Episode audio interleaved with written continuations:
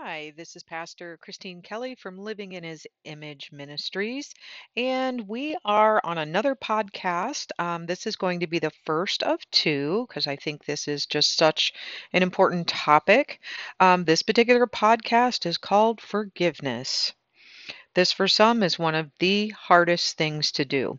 So let's just jump right into what thoughts run through our minds when someone has hurt us. But you don't know what he or she has did to me. They lied about me over and over again. He or she intended to destroy my career, and they did. You can't imagine what I've been through. If you knew what this has done to my family, you'd be angry too. They deserve to suffer like they've made me suffer. I'm gonna make 'em pay. My daughter was raped. How do you forgive that? I will never forgive these people never. Consider these words from the lips of our Lord. In Luke chapter 6, verse 37, he says, Do not judge, and you will not be judged. Do not condemn, and you will not be condemned. Forgive, and you will be forgiven. When Peter, a man who knew from experience the, valley, the value of forgiveness, wrote his first epistle, he summed it up this way Above all, love each other deeply, because love covers a multitude of sins. And you can find that in 1 Peter chapter 4 verse 8. There's another way of saying it, and that comes from what we call the love chapter in 1 Corinthians chapter 13 while describing the greatest virtue, Paul declared that love keeps no record of wrongs. That phrase deserves a little closer examination. Eugene Peterson, who wrote the message, says it in this way Love does not keep score of sins of others. Love doesn't keep score because love has a bad memory and it finds a way to forget the sins of others. Let's talk about what forgiveness is not. It does not mean approving of what someone else did. It does not mean pretending that the evil or wrongdoing never took place. It does not mean making excuses for the other person's bad behavior. It does not mean justifying evil so that sin somehow becomes less sinful. It certainly does not mean overlooking abuse. It does not mean denying that others tried to hurt you repeatedly. It does not mean letting others walk all over you. It does not mean refusing to press charges when a crime has been committed. It does not mean forgetting the wrong that has been done. It does not mean pretending that you were never hurt at all. It does not mean that you must restore the relationship to what it was before. It does not mean that you must become best friends again. It does not mean there must be a total reconciliation as if nothing ever happened. It does not mean that you must tell the person that you have forgiven them. And it does not mean that all negative consequences of sin are canceled. Let's remember what Jesus did and what he went through. Jesus showed us the most profound example of forgiveness in the story of his crucifixion. He was striped, mocked, and tortured as people stood and cheered while he hung on a cross. Imagine how he must have felt. The hate in their eyes of those who were crucifying and persecuting him. The mob throwing stones and shouting, Crucify him, the only sinless man on this earth that was so full of love for all mankind. No one was saying, This is wrong. No one was apologizing for what they were doing. They laughed at him and said, If you're truly the Son of God, then come down off the cross and save yourself. With all that they had done to him, in his dying moments, he uttered the words that still ring across the centuries in Luke chapter 23, verse 34, Jesus said, Father, forgive them, for they don't know what they are doing. Jesus had a heart for forgiveness, even if the people who had tormented and tortured him did not deserve it. Even when those individuals showed no mercy upon him, forgiveness was in his heart. Forgiveness is not what comes out of our mouths, and yet bitterness continues to dwell within us. Forgiveness is allowing yourself to be set free inside, to let go of the stronghold of strife and thoughts of getting even or even punishing the wrongdoer. When forgiveness begins in the heart, it will eventually work its way outward.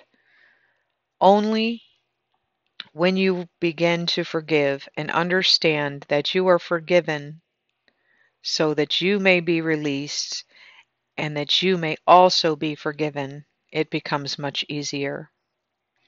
We get so trapped in repeating the same emotions and the same reactive responses of certain situations that it's almost as if we're running in circles. The definition of insanity is summed up best by saying, doing the same thing over and over again and expecting a different outcome we are really only hurting ourselves. Remember, forgiveness does not mean that we forget the hurt. It simply means that we will no longer allow that hurt to be recycled again and again in our hearts.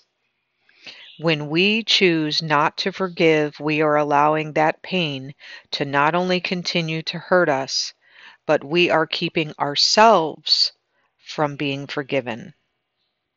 How can we ask God to forgive us of our sin, yet we will not forgive others who have sinned against us? The Bible says in Mark chapter 11, verse 25, And whenever you stand in prayer, forgive if you have anything against anyone, so that your Father also who is in heaven may forgive you of your trespasses. Yes, that's right. Jesus says you must learn to forgive or you will not be forgiven. Now, I'm sure you have plenty of thoughts and reasons that you're telling yourself why you should not forgive someone, but Jesus says we forgive from the heart because we are asking Him to forgive us. It is not for us to compare our sin to that of another. I want you to think about some other factors that contribute to choosing not to forgive. It steals our joy. It can consume our soul. It opens the door for the enemy. It can cause physical issues such as high blood pressure, stress, anxiety, and sleeplessness. It can remove others from your life because they see your bitterness, and it can keep you from your blessing. This is only a few examples, but I think you get the idea. Think about it. Why would you want to experience the same pain over and over? Why would you stop yourself from receiving forgiveness? We're going to stop right here because, like I said, this is a two part segment, and I really want you to get the idea of why we are to forgive, what forgiveness is not. So if you have to replay this, replay this one before you listen to segment two, because I really want you to understand we are really stealing our own joy. It's like when we walk around with all of this unforgiveness and bitterness, it's like having a backpack full of a 50 pound bowling ball or a bunch of trash. Until we throw that trash out, it's going to be hanging on our back and we're going to carry that weight. Please remember, forgiveness does not excuse the behavior. Forgiveness is so that we are not continuously hurting ourselves by reliving over and over again that pain. So if you have someone to forgive, ask God, give them forgiveness. Don't keep carrying around that 50 pound bowling ball in the backpack. So, right now, we're just going to pray together that God will help you. Um, dear Heavenly Father, if there's anyone listening to this podcast right now who is struggling to forgive or who hasn't forgiven someone, Lord, we just ask that you help them to understand why it is so important that you open their heart and allow them to understand and release all of that bitterness and anger and hurt that they're dealing with right now. Help them to understand that they must forgive in order to be forgiven, that they don't want to stop their own blessings from coming, and just allow them to release all of that so that they can experience peace and joy and happiness. We thank you, Father Lord. In Jesus' name we pray, amen. This is our first segment of forgiveness we will be posting our second series, so we'll do a little overview of this one. Um, if you have any questions or thoughts on this topic or any of the other topics that we have discussed, or you have a prayer request, you are welcome to email me at christinekelley5 at gmail.com. That's C H R I S T I N E K E L L E Y, the number 5 at gmail.com. so before we conclude, if there's anyone out there that hasn't asked uh, the Lord to be their Savior, say this little prayer with me and let's just jump right in. Um, dear Heavenly Father, I ask you to come into my life. I want to make you my Lord and Savior. Jesus, I believe that you were crucified on the cross for my sins so that I could have eternal life. I believe, Lord, in the third day you rose and that you're in heaven preparing a place for me. Lord, I repent of my sins and ask for forgiveness. I would just ask you, Lord, to fill me with your presence. Lord, I want to be a child of God. In Jesus' name we pray, amen.